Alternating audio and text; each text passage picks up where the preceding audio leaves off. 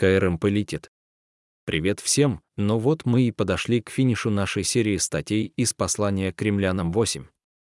Одна из величайших глав во всей Библии. Я молюсь, чтобы это путешествие было для вас таким же значимым, как и для меня. Бог открыл нам такую прекрасную картину полноты христианской жизни и того ресурса, который мы имеем в Его Святом Духе. Позвольте мне пригласить вас сейчас взять ваш экземпляр Божьего слова, бумажную или цифровую, и обратиться к концу послания к римлянам 8, где мы сегодня увидим истинность этой большой идеи. Величайшая роль Духа состоит в том, чтобы напоминать вам о глубине Божьей любви.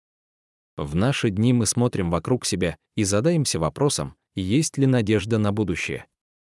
Разделение между группами людей, страх, смятение, разочарование и гнев. Так что же я могу сказать сегодня, чтобы укрепить вашу веру? Чтобы успокоить ваши страхи по поводу нашего неопределенного будущего?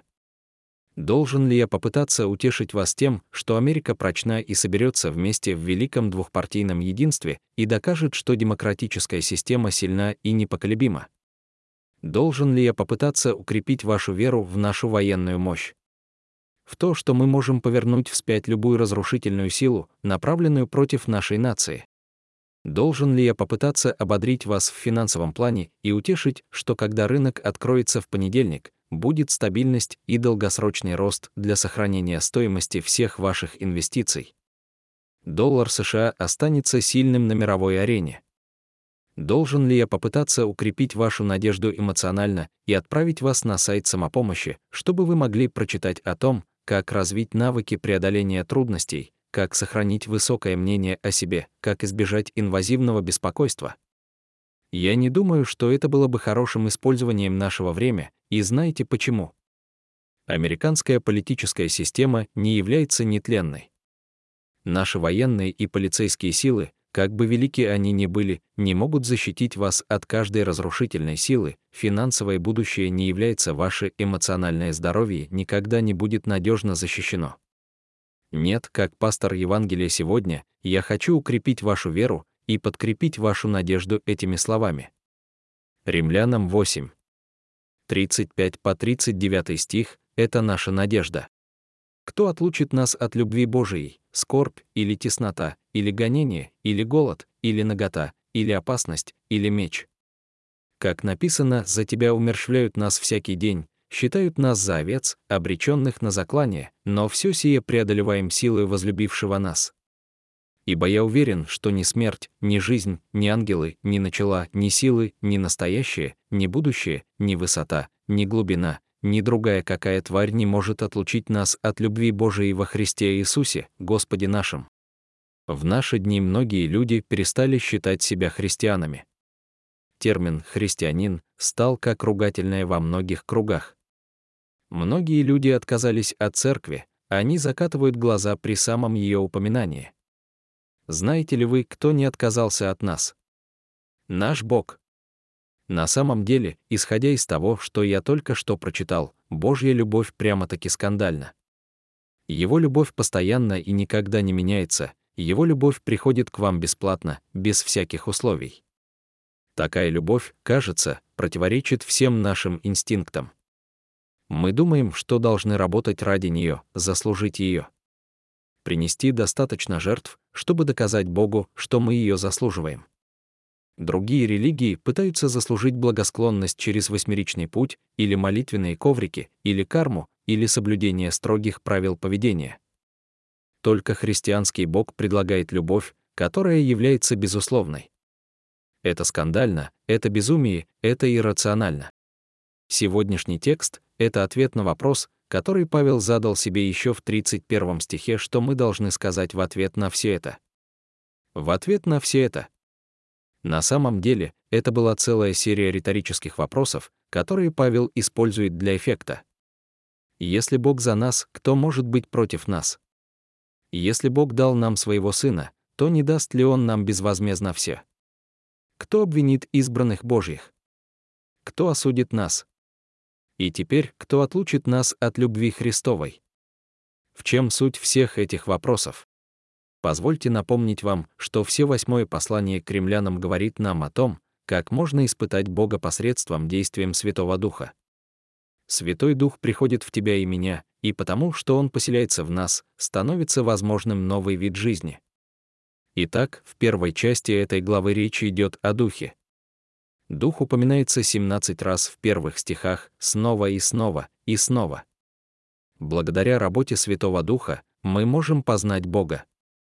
Мы можем ощущать Бога в своем сердце. Мы можем переживать Его. Но почему глава, в которой вначале упоминается Дух в каждом стихе, вдруг доходит до конца и не упоминает Святого Духа по имени? В конце главы не упоминается ни одно имя Святого Духа. Начиная с 31 стиха и вплоть до стиха 39, Дух, кажется, отсутствует в лексиконе Павла. Только куча риторических вопросов, что может послужить обвинением. Кто осудит? Кто разлучит нас и утверждение «я»? Я убежден, я уверен. Почему глава о работе Святого Духа заканчивается подобным образом? Вот что мне интересно. Я думаю, что Павел дошел до конца этой славной главы и теперь рассказывает о своем собственном опыте общения с Духом. Он рассказывает нам о том, что Дух лично сказал ему. В процессе он становится для нас примером того, как нужно взаимодействовать с Духом.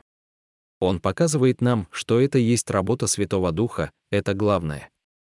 В этом заключается его работа, и это абсолютная основная идея того, что значит переживать Бога изо дня в день. Святой Дух уверяет вас и напоминает вам, и убеждает вас, и ободряет вас снова и снова, что ничто не может отделить вас от Божьей любви. Мне нравится, что в первом стихе 8 главы послания к римлянам говорится «нет осуждения», а в 39 нет разделения. Между ними мы узнаем, что Его любовь усыновила нас как дочерей и сыновья. Его любовь все устраивает к нашему благу. Его любовь предопределила, что мы будем по подобию Сына Божьего. Его любовь призывает нас, оправдывает нас и прославляет нас.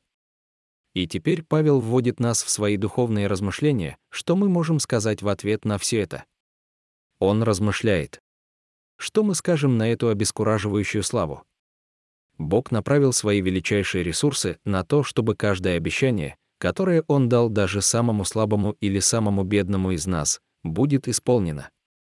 Весь Бог для всех нас. Бог не пощадил своего Сына, чтобы пощадить всех нас. Он обязательно даст нам все. Когда сатана пытается пробраться к нам, Бог решительно отвечает, что Христос умер, чтобы победить его. Никто не посмеет осудить нас, ведь мы Божьи дети. Я имею в виду просто невероятное обещание за невероятной истина за истиной. Если все это правда, и если мы любимы всеми этими способами, в этой мере, в этой степени, то последнее откровение Духа Павел выражает так, кто отлучит нас от любви Христовой. И я представляю себе, как Павел откладывает перо, садится у костра и просто размышляет, слушая Духа, свидетельствующего о любви Христовой. И слушает, как Дух свидетельствует о его Духе.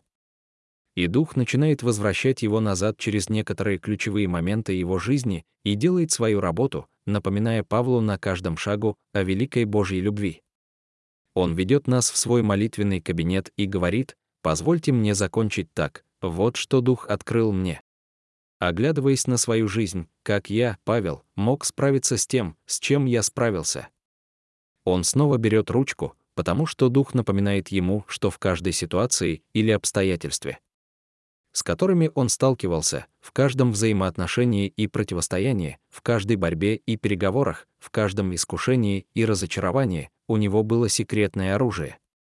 Дух шепчет, что ничто не может отделить его от любви Христа у нас с вами тоже есть это секретное оружие. Слава Богу! Давайте вернемся к этим стихам, и я хочу поразмышлять с вами о Божьей несравненной любви. Бог имеет защитную любовь к вам как к своему ребенку, кто разлучит нас, и я собираюсь перескочить вперед по тексту, чтобы помочь нам определить, кто такие мы. Кто является получателями этой любви? Это правда, что у Бога есть универсальная любовь, которую Бог имеет ко всем людям всему Его творению. Есть любящая доброта и общая благодать, которую Бог проявляет ко всем людям, но в этом отрывке отрывок говорит о Божьей любви, которая во Христе Иисусе, Господе нашим. Другими словами, Павел говорит о Божьей любви к тем, кто возложил свою веру на Христа. Его детям. И Божья любовь к его собственным, к его народу, настолько велика, что все остальное по сравнению с ней выглядит как ненависть. Ничто не может отделить вас от этой любви, Божья любовь к вам надежна. В Иоанна 13. Один говорится, что Иисус, возлюбив своих, возлюбил их до конца. Его любовь к вам неприходящая. Ранее в этой главе мы смогли обрести уверенность в том, что Бог защищает вас и объявил вас невиновным.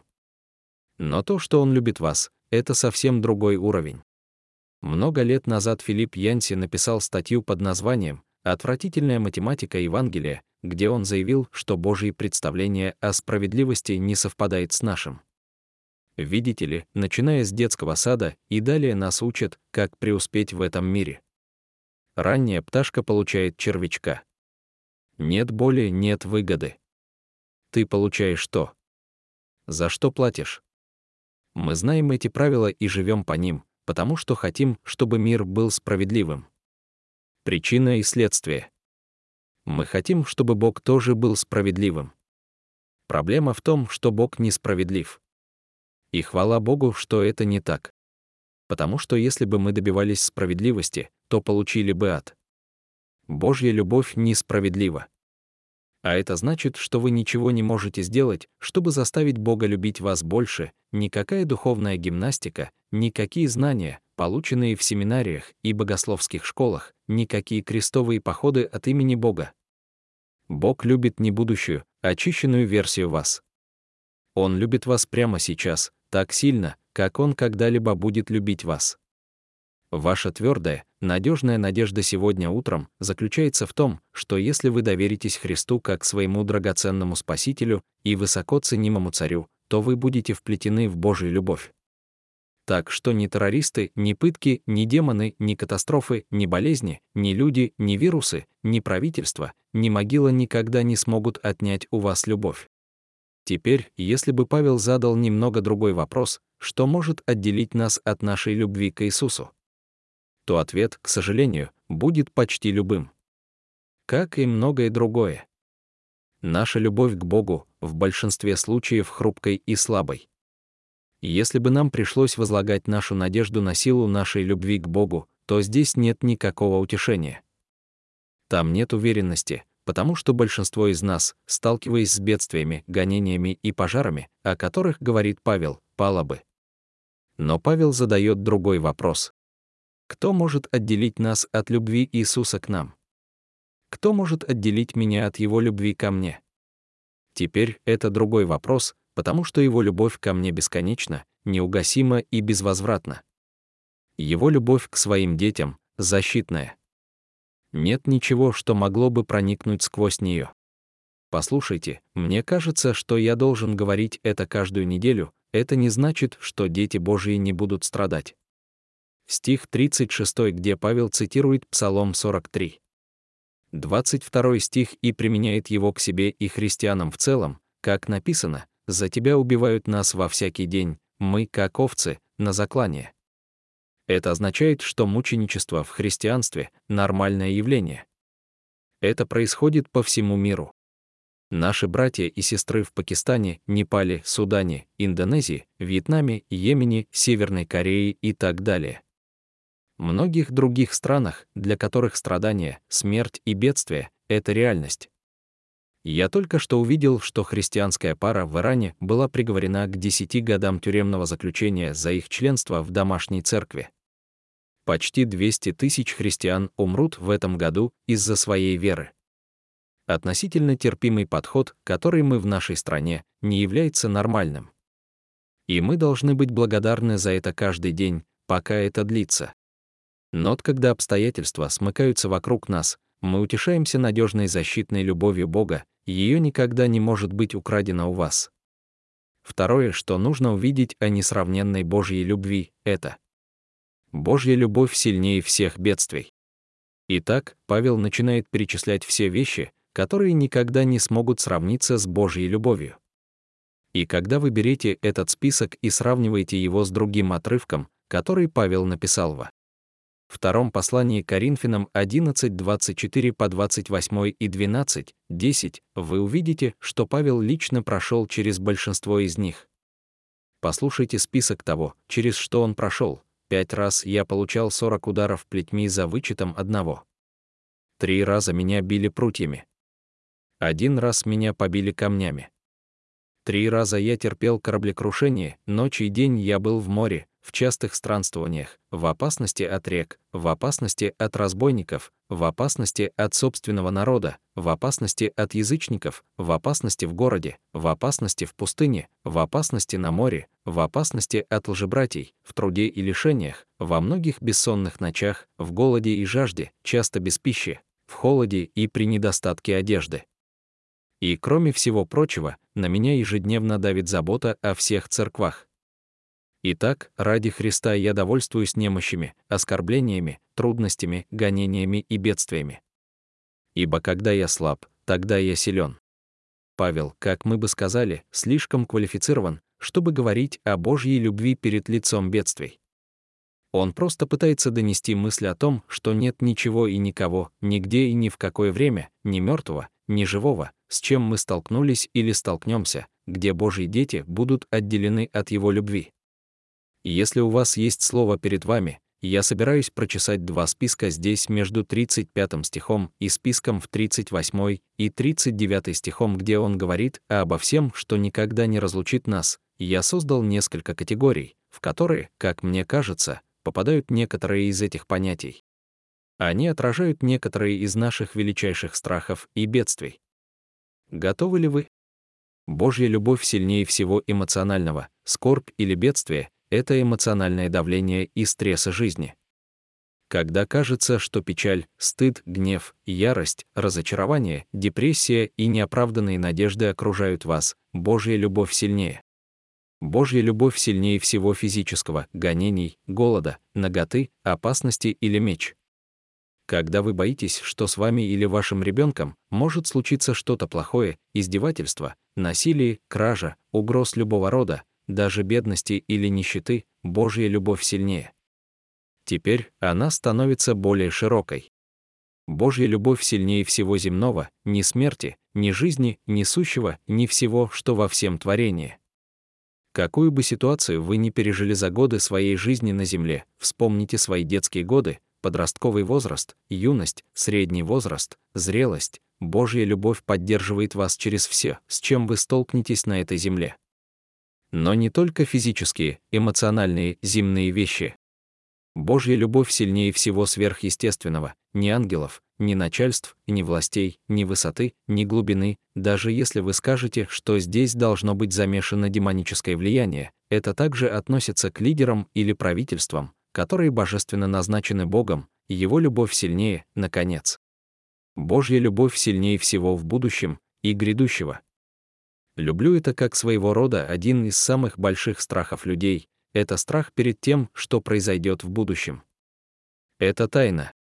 Мы не можем увидеть его, и иногда мы предполагаем худшее что произойдет в Украине, что будет, если Китай и Россия объединят свои силы, что будет с искусственным интеллектом, что будет, если моя страна не победит на следующих выборах, что будет с моими детьми в школе, что будет с моим умирающим родителем, он говорит, смотри в будущее, и даже вся эта неопределенность покрывается Божьей любовью. Божья любовь сильнее всех бедствий. В своей книге «Жизнь в духе» Джефф Андерсон рассказывает историю Джорджа Матисона, жившего в 1842 году в Глазго, Шотландия. Мэттисон понимал эти истины из послания к римлянам 8 лучше, чем большинство других. Он родился первым из восьми детей. Он рос с проблемами со зрением, и к тому времени, когда он получил степень магистра в университете Глазго в 1862 году, он был почти лишён зрения. Он подумывал о самоубийстве, но в конце концов встретил женщину и надеялся жениться. Но она отказала ему из-за его инвалидности. Он встретил Иисуса и был призван к служению и впоследствии стал известен своим радостным отношением, а также огромным проповедническими навыками. Его называли слепым проповедником. Его слава распространилась настолько широко, что королева Виктория пригласила его прочитать для нее проповедь. Большинство тех, кто видел проповеди Мэттисона, не понимали, что он был практически слеп. Часто казалось, что он смотрит вниз на свои записи, в которых он явно не нуждался, благодаря своей удивительной памяти. Мэттисон очень сильно зависел от своей старшей сестры в том, что касается помощи в его писательской деятельности и служении. Но в 1882 году она вышла замуж. Это была огромная потеря для него. В разгар размышлений в ночь ее свадьбы он начал писать слова гимна. Позже Мэттисон описал этот вечер следующим образом, мой гимн был написан в ректорате вечером 6 июня 1882 года, когда мне было 40 лет. В это время я был один в доме. Это было в свадебную ночь моей сестры, пока остальные члены семьи остановились на ночь в Глазго. Что-то случилось со мной, о чем знал только я сам, и что причинило мне сильнейшие душевные страдания. Этот гимн был плодом этих страданий. Это была самая быстрая работа, которую я когда-либо делал в своей жизни. У меня было впечатление, что он был продиктован мне каким-то внутренним голосом, а не сочинен самостоятельно. Я совершенно уверен, что вся работа была закончена за пять минут, и также уверен, что она никогда не получала от моих рук ни ретуши, ни исправлений.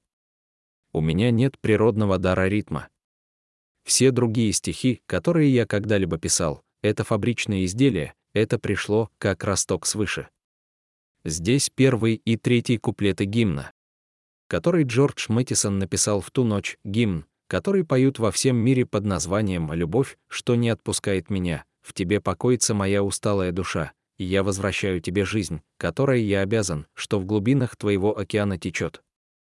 Пусть богаче, полнее будет. А радость, что ищет меня сквозь боль, я не могу закрыть свое сердце для тебя, я слежу за радугу сквозь дождь и чувствую, что обещание не напрасно. Это утро будет без слез. Несмотря на всю боль, разочарование, неудовлетворенность своей трудной жизни, Мэттисон знал, что Божья любовь никогда не отпустит его. Ничто, ни скорби, ни трудности, ни слабость, ни эмоциональные подъемы или спады, ни страхи перед будущим не могло отделить его от Божьей любви во Христе Иисусе. Он знал, что наступит день. Когда его тело станет новым, его зрение восстановится, и эти глаза никогда больше не будут иметь повода проливать слезы. Что вы должны делать с несравненной Божьей любовью? Позвольте мне сначала поговорить о том, чего, как мне кажется, вы не должны делать. Я думаю, что нам нужно избегать двух крайностей, когда мы рассматриваем Божью любовь. Первая крайность — это гордость. Большинство тех, кто тяготеет к этой крайности, не говорят об этом вслух, но они ведут себя так. Ну, конечно же, Бог любит меня. На самом деле, ему повезло, что я в его команде. Но больше, чем гордость, я думаю, что более распространенной крайностью в наши дни является стыд, который говорит, Бог никогда бы не взял такого человека, как я. Некоторые из вас думают, вы не представляете, какое у меня темное сердце. Вы не представляете, какое зло я совершил. Это очень плохо. Позвольте мне обратиться к вам так, чтобы не нагружать вас, но те плохие вещи, которые вы совершили, это даже не самая большая ваша проблема. Я говорил так, ваша главная проблема не в том, насколько плохи ваши плохие поступки по сравнению с Богом. Ваша самая большая проблема в том, насколько плохи ваши хорошие поступки по сравнению с Богом. Библия говорит, что даже наши самые праведные дела подобны грязным тряпкам по сравнению с праведностью Бога. Итак, вот в чем дело, когда у вас все получается. В ваш самый лучший день в качестве родителя или в ваш самый романтичный день в качестве мужа, в ваш самый тяжелый рабочий день в качестве работника, в самый нравственный день, в самый щедрый, самый смелый и отважный день свидетельства, как христианин, что если вы возьмете все эти хорошие дни, сложите их вместе и сложите в большую кучу и будете держать их как трофей, как причину для Бога любить вас и быть впечатленным вами, это все равно, что парень, который держит кучу грязного мусора в качестве своего большого трофея за достижение. И не слушайте, что я не говорю. Мы абсолютно точно должны стараться жить хорошей, святой и чистой жизнью и выставлять ее перед Богом. Но наша мотивация должна быть ответом на получение благодати от Бога с обратной стороны, а не способом заслужить Его любовь на переднем плане. Знаете почему? Потому что Божья любовь основана не на вас. Она основана на Нем, и она не следует тем же логическим, справедливым, причинно-следственным отношениям, которые мы знаем. Это то, что Янси назвал ранее ужасной математикой Евангелия, она не сходится. Бог был так добр. Так что же нам с этим делать? Ну, мне нравится подход Павла в 37 стихе. Он говорит, что мы более чем победители. В английском языке это пять слов. В греческом языке это всего одно слово. Это означает буквально сверхпобедители. Что это значит? Ну, в те времена скучный обычный старый завоеватель — это солдат, который побеждает своих врагов и возвращается верхом в деревню со своей победоносной армией и ликует после окончания битвы. Так что же такое суперзавоеватель? Что такое больше, чем завоеватель? Как можно стать еще лучше, чем он? Я думаю, Павел говорит о том, что суперпобедители — это те, кто может начать радоваться после битвы. Именно такими мы и являемся. Прямо в самом разгаре, когда битва все еще бушует, когда мечи все еще размахивают, кровь и пот льется, а враг все еще наступает, вот когда суперпобедитель может начать ликовать. Но как? Ведь давайте посмотрим правде в глаза, мы ничего не завоевали. Павел говорит, что единственная причина, по которой мы суперпобедителями, это благодаря тому, кто возлюбил нас. Мы не те, кто победил ад, не мы победили смерть, мы не победили сатану, но потому что Иисус победил и потому что Он любит нас этой несравненной любовью, мы можем радоваться, даже когда битва продолжается. Мы в команде победителей, и скоро наша победа будет обеспечена. Одна из моих любимых цитат матери Терезы, когда она описывает первый момент вечности, она сказала так, первый поцелуй Иисуса, в ту первую секунду славы сделает все страдания, которые вы когда-либо пережили, похожими на одну ночь в плохом отеле. Итак, возвращаясь к нашему вопросу, зная, что эта несравненная любовь была направлена на вас и применена к вам, и в результате вы можете радоваться даже до того, как достигнете конца этой текущей битвы, что вы должны делать с этой Божьей любовью. Есть много направлений, по которым я мог бы пойти с этим. Вы должны служить Ему, вы обязаны Ему своей жизнью вы должны любить других такой же бесподобной любовью. Но на сегодня я хочу обратиться к более основополагающему вопросу. Мы видим это снова и снова в Библии, когда люди имеют личные встречи с Богом. Я сформулирую это следующим образом, что вы должны делать с бесподобной любовью Бога. Позвольте ей уничтожить вас. Я думаю об Исаии, когда он оказывается лицом к лицу в тронном зале Бога, и он просто говорит «Горе мне», он говорит «Я нечист, я уничтожен». Я думаю о Петре в лодке, когда Иисус успокаивает бурю, и он впервые понимает, что находится в присутствии Бога, он просто падает на свое лицо и говорит «Отойди от меня». Я недостоин всего этого. Когда Илья испытал это на горе, он завернул свое лицо в плащ и вернулся в пещеру. Когда сомневающийся Фома увидел шрамы Иисуса, он просто сказал «Господь мой и Бог мой». Для каждого это выглядит по-разному, но когда ты испытываешь Бога воочию, возникает чувство, что ты просто уничтожен. Я молюсь, чтобы это произошло и с вами.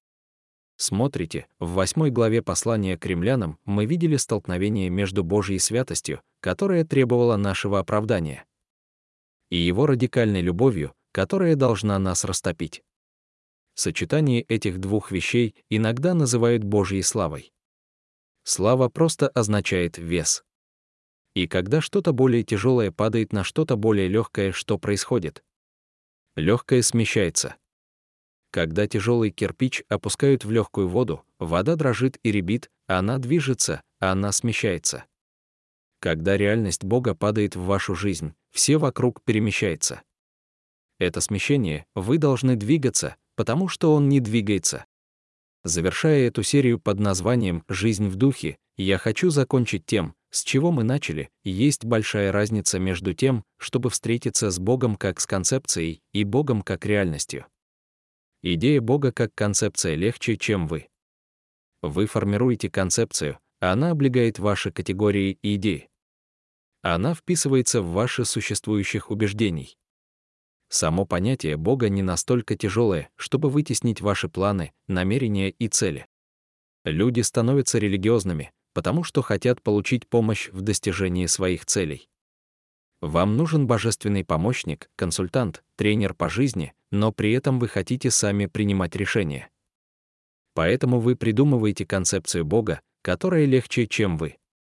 Но когда вы встречаете что-то вроде послания к римлянам 8, и у вас появляется чувство святость Бога, а затем Его радикальную любовь, Его славу, доступность Его Духа, и вы побуждаетесь к тому, чтобы лично встретиться с истинным Богом, когда Бог уже не просто концепция, а реальность.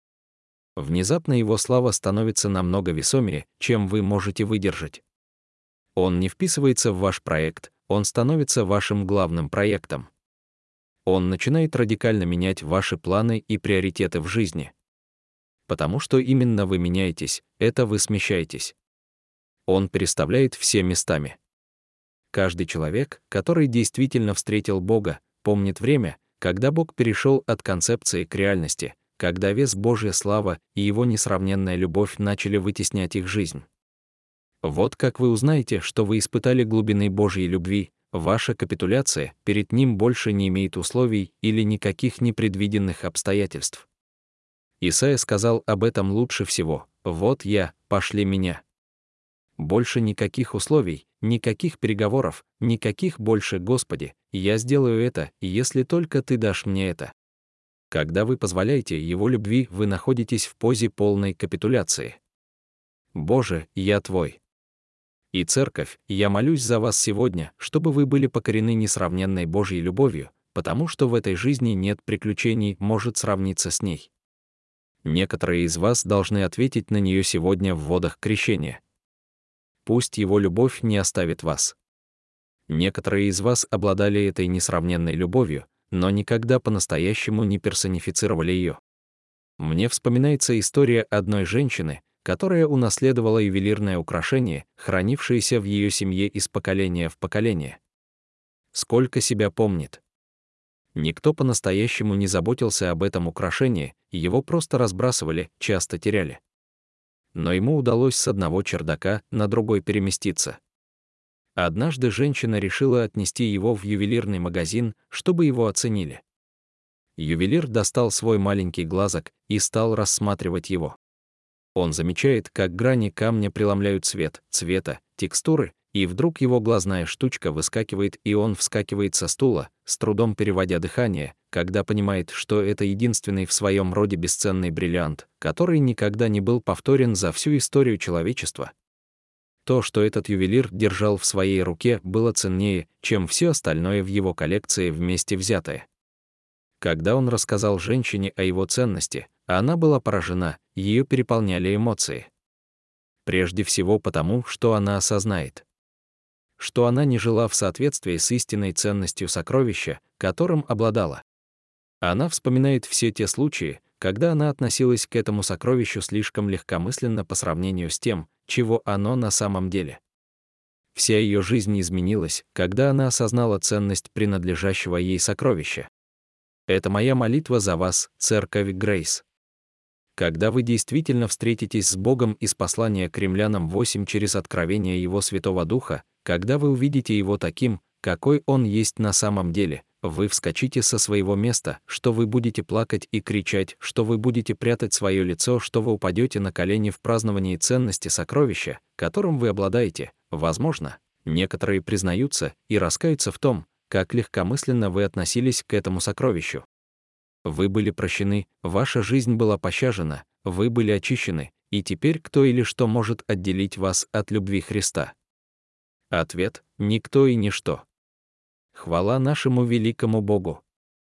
Мы не можем придумать лучшего способа завершить эту серию, чем поклониться Ему. Я хочу пригласить вас сделать это сейчас. Я люблю вас, ребята.